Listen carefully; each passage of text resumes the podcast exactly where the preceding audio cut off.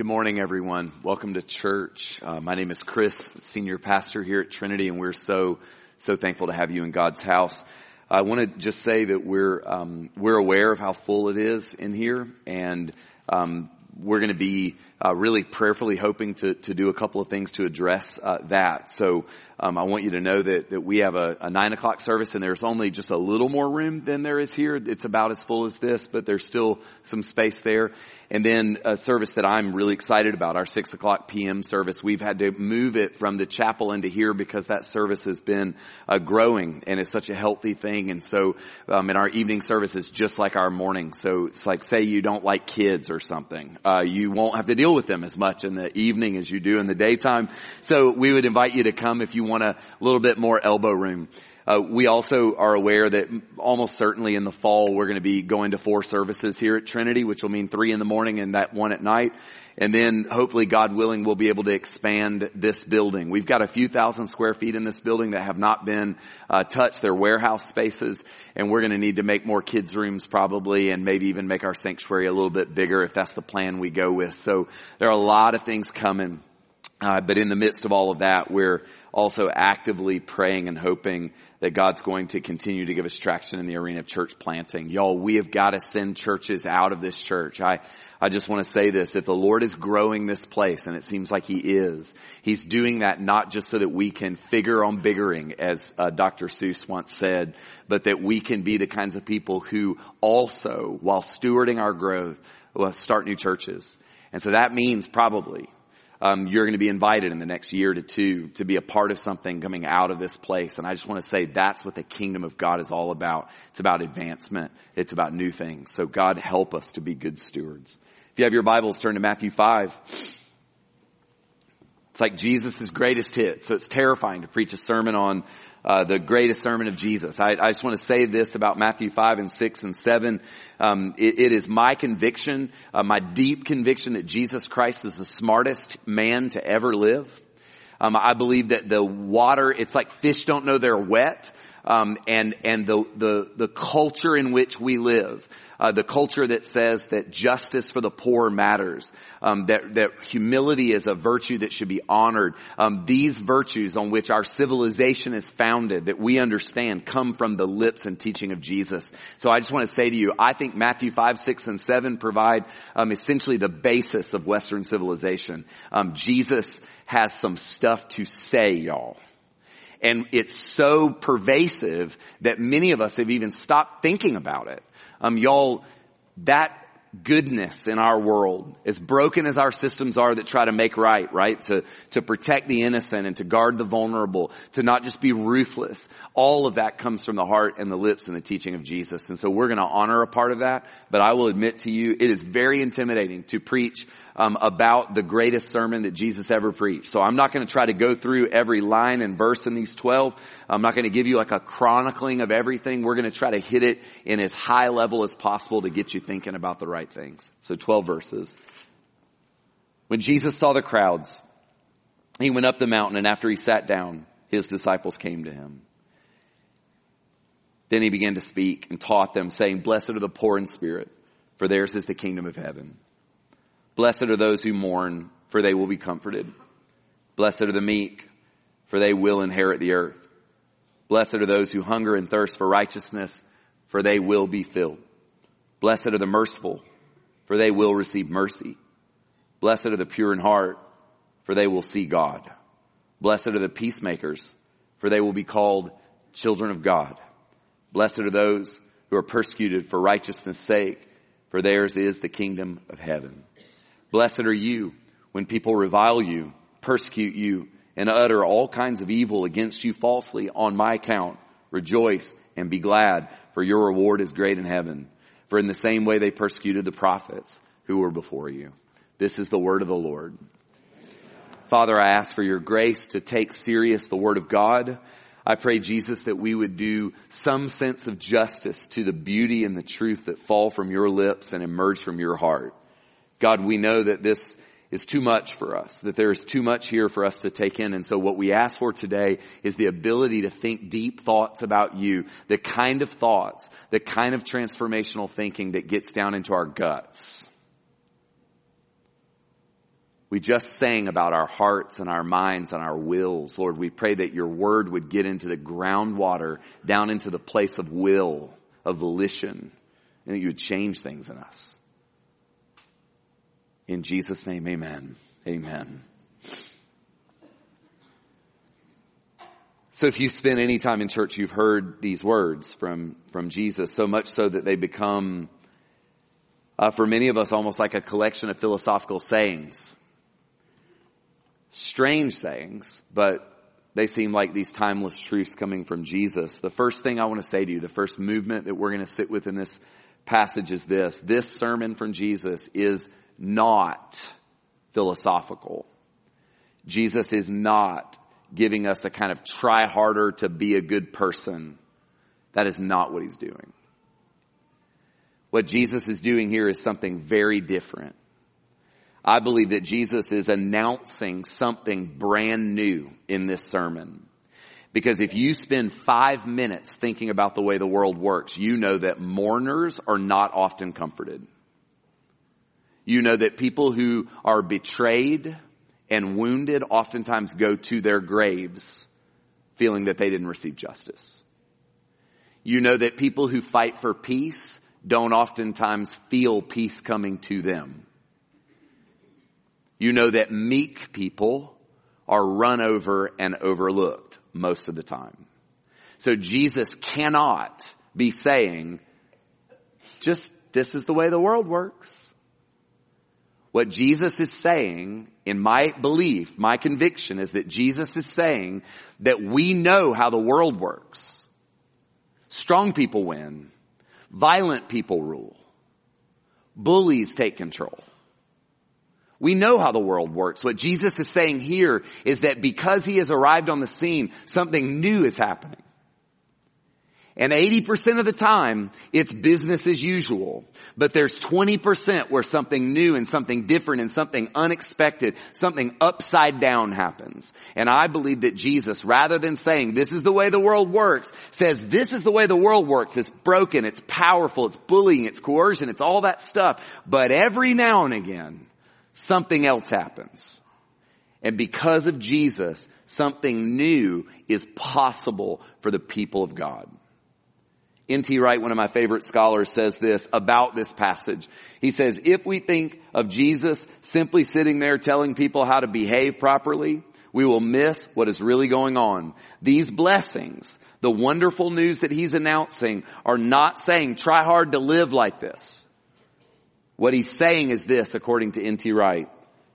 Jesus is saying that people who are already like a certain way are in really good shape and they should be happy and celebrate. Last week I said that Jesus' sermon, we were told, is repent for the kingdom of heaven is near. And I said a good way to reframe that, to take it out of religious language is to use this phrase, rethink the direction of your life because something really good from God is approaching you. Something really good is coming and if you don't rethink your life, you may miss the reception of that really good thing from God. That's what Jesus said over and over and over again. And I believe he's only building on that as we sit with these words in Matthew chapter 5. People around Jesus were beginning to experience unexpected things. People who were in grief were finding God meet them, not just in the afterlife, but in this world. People who were doing um, a, a, job thanklessly and experiencing oppression were finding themselves strangely, deeply, powerfully comforted. It didn't make any sense to them. And what Jesus is trying to say is that when I come onto the scene, when I enter into the landscape of your life, occasionally things are going to happen to you that you didn't expect. And y'all, we've got to stop and think about this or we will miss the power and the thrust of why Christianity exists in the first place. So I want to ask you a question. The second movement in this passage is really a question. Do we expect the unexpected to occasionally occur within the landscape of our life right now, or have we got it all figured out? Because if you live long enough, you figure out how things work. I know how to get that. I know how powerful people work. I know how systems work. I know how this happens. I know that relationships are bound to let me down. I know that when I'm in pain, nobody's going to care about me because everybody just cares for themselves. We think we understand the way the world works. And I believe that a fundamental question that Jesus puts in front of every spiritually curious person is, are you willing to occasionally be caught off guard and surprised by something that you did not expect? Do we have room? Or have we been kind of lulled into a cynicism that says, I've lost hope because I know how this thing is going. Some of us walk into this room today and you think, I know how it goes. I get sad, I get stressed, I drink too much. I know how it goes. I work hard, I'm not rewarded, I gotta cut corners so that I can get ahead and we begin to forfeit these parts of who and what we know we're supposed to be because we know how the broken system just keeps spinning on and on and on. And I believe that Jesus wants to ask every single one of us a fundamental question. Would you be willing to begin to make room for expecting the unexpected to come into your life? Would you make room for the fact that God might want to touch the deep pain that you're feeling and bring healing to you? Would you make room in your heart for the fact that that sin struggle that you've been so caught by, that thing that's got you in a grip of hopelessness might not actually be the end of your story? Would you believe that you're not defined by the worst thing you've ever done? God help us that the brokenness of our systems, they make our worst decision the defining characteristic of who we are. And we can't shake these things. Jesus wants to say something better. I would submit to you Jesus is saying something better. The third thing we ought to sit with here, or we'll miss it, is that word blessed. Some, some translations, like the one in your lap may say happy or fortunate or to be envied. I would say the best way to understand that word, blessed are those, is this way. Put it up on the screen. Blessed means God has something good to say. If you're in pain, God has something good to say to you. If you are striving for peace in a broken system in your family, God has something good and wonderful and powerful to say to you. It's the good thing coming toward you. If you are mourning, if you feel overlooked, God has something good to say. The thing I love about these blessed sayings is what Jesus is saying is none of us, none of us are excluded from God's goodness coming toward us. None of us. But we live in a world that tells us that's not true. And many of us have grown so cynical and so tired that we're not sure we believe that God has something good to say over our lives. And so the thing just keeps on going.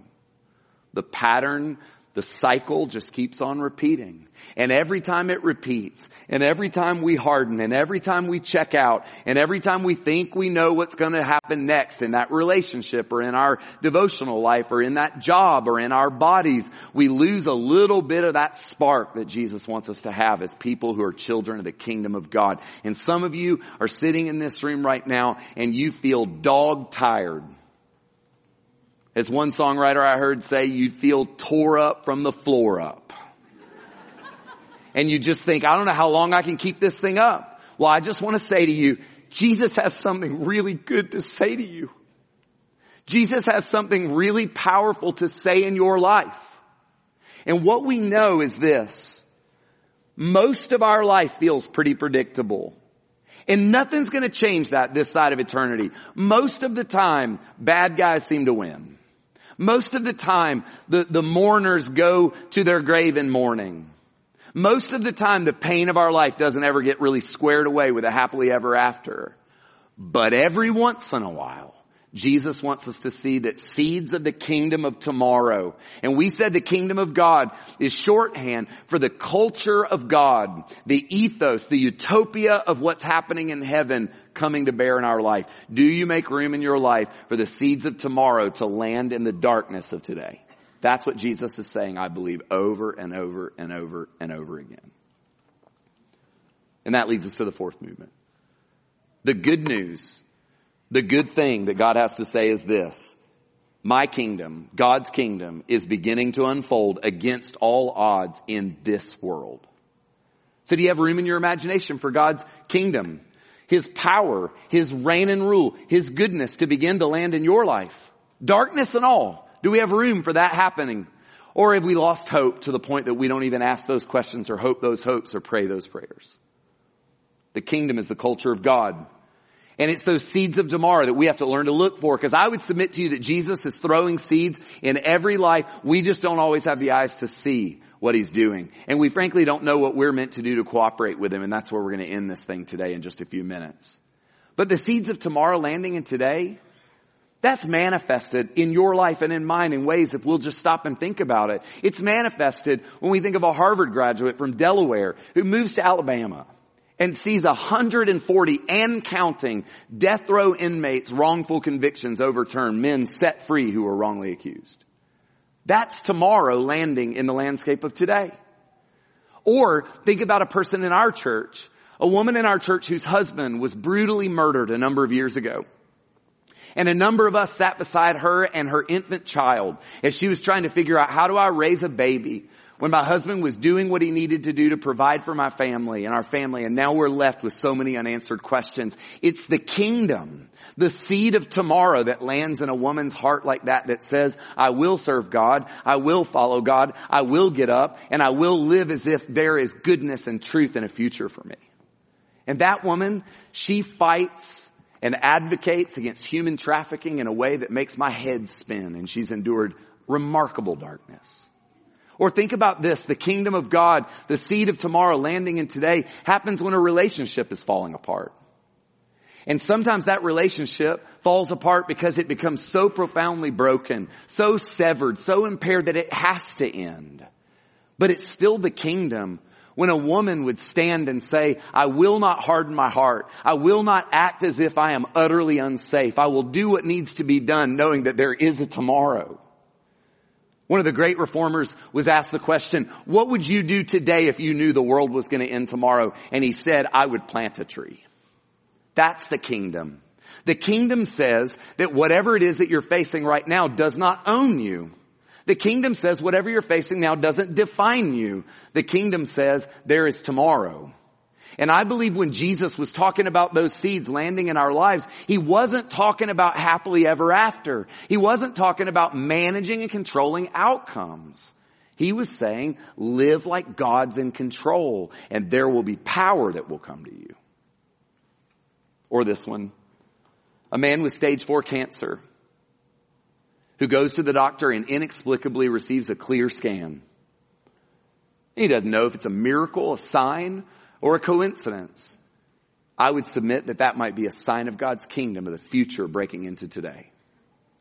And yet most of our lives is predictably dark. Are you open to the 20%?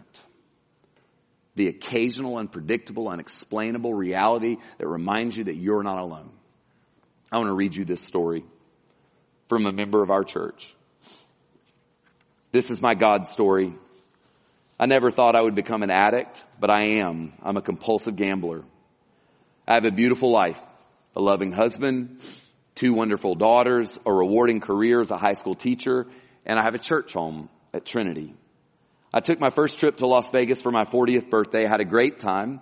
The next time I went, about a year later with a friend, I won. I won a lot of money and a switch seemed to go on. Back home, I found online casinos. I thought, hey, it's just entertainment. The online casinos, always in my pocket, started taking more and more of my time and my money. I hid it, I lied, and then I hid and I lied more about everything to my husband, to my girls, to everyone. I was gambling every free second. I would go to work late to gamble. I would come home late, stay up all night. I took out credit cards. I learned how to manage cryptocurrency. My husband didn't know any of this. We had always kept our finances separate. I would mostly lose, and if I won, I would just lose it again. This went on, spiraling. I convinced myself that if I could just get a win, I would get out of this hole. I could handle this. My depression and anxiety grew. My debt was out of control. The week before I told my husband I was suicidal. The weight and the pain were unbearable. My husband knew something was wrong, but he couldn't quite get to it. Finally, I couldn't take the burden anymore. She says this, hear this y'all. In the midst of that suicidal darkness, this is what she saw. She said, I couldn't take the burden of secrecy anymore. She interpreted that in this way. The Lord was nudging me hard. I broke down and I told him. I thought he would be gone, take my girls. I knew I would deserve it. Instead, what I received was love, forgiveness from God. My husband was upset, but he was filled with more grace, more compassion, more forgiveness than I thought humanly possible. He says God gave him strength. He stood by my side. I got help. I started rebuilding a foundation. God walked with me every single step in recovery. I had turned away down a dark path, but the Lord was there the moment I turned to Him. I have nearly six months now in recovery. Six months. I attend Gamblers Anonymous meetings. I attend therapy. I pray. God is helping remove the shame and the guilt and restore me to become a better wife, a better mother, a better teacher, to remember that I'm a child of God. Chris has given me time, prayers, and a little tough love through it all. Trinity's been there for my family, and without God's help, I wouldn't be here. I will always be a compulsive gambler. That sense of me doesn't go away, but I also will always be loved by the Lord. In Him I am growing. My life is more meaningful than before. I still have a long road, but I'm not alone. I have support, I have forgiveness and freedom in Jesus. Amen. That is a sign of a seed of tomorrow dropping into a really, really dark place. And I just want to say to you, if Christianity is just about thinking deep thoughts and winning doctrinal arguments, if it's just about how much you know or how much you think, and if y'all spend time with us, we like to think Ashley's really smart. We at least have one. We like to think deep thoughts. But y'all, it's not just about the thinking. This is about God getting into the groundwater of your life. This is about us being open and able to notice that sometimes in your deepest darkness, the seed of tomorrow lands right there. The question that we have to ask is will we notice when those things happen? I want to leave you with this. The last movement is this. I believe that we are invited to tend to the soil of our lives as we cultivate hope to be receptive pertaining to God's seeds of tomorrow. If you're aware of the parable of the sower, I'm just going to tell you this story really quickly. It's a story about a farmer, God, who throws seed everywhere. God is really liberal in terms of where he puts seed. He just throws it everywhere. God's not stingy. He doesn't hold back and go, ah, and look a good bet. God's just slinging seed. And the story tells us that some of those seeds land on the path. Some of those seeds, which are seeds of tomorrow, land on hard places, busy places, traveled places. Places that are so hard, so packed down that birds are able to come and just eat it. So the seed's there, but it's just gone before it ever takes root because it's in a busy place, a hardened place. And then some seed land on rocky soil where there's a mixture of soft soil and hard soil. And the story says that those seeds grow, but because of the soil, they can't root and the plants wither when the sun comes up because they don't have root. And those are places where things like cynicism, where unforgiveness, where places of hardness, we call it street smarts. We call it being awake to the world. But maybe the Bible says sometimes it's a hardness that keeps you from being receptive. And then there's thorny soil. And that soil is really soft, but there's a lot of competition there. There are a lot of things growing. And they choke out the good thing. And then there's good soil, tended soil. And good soil doesn't happen by accident. Good soil is cultivated. And you can't do anything about the seeds of tomorrow landing in your life, but what you can do something about is cultivating your life in such a way that you'll notice when God does drop a seed. And I believe that the Lord would put his finger on a few things for us. Where are you so busy and compacted that you just don't have time to know what God might be up to? Where might there be unforgiveness? Where might your cynicism be carrying you down dark roads? Where you're running the risk of being right about everything and losing a sense of your dignity and your childlikeness? Where are you meant to remove some of the competition? Y'all, we're so busy. We're, we're open and we're, we're trying to grow so many things. And Jesus says success and comfort, those things sometimes choke out the thing God wants to do. Where do you need to recalibrate? I believe that the thing we can do is we can cultivate soil. We can pull out some weeds. We can tend to some rocks. We can churn up the busy, hard places. And then God gets to do what God can do. I can't make a seed of tomorrow grow in me, but I can live in such a way that I'll see it when it happens.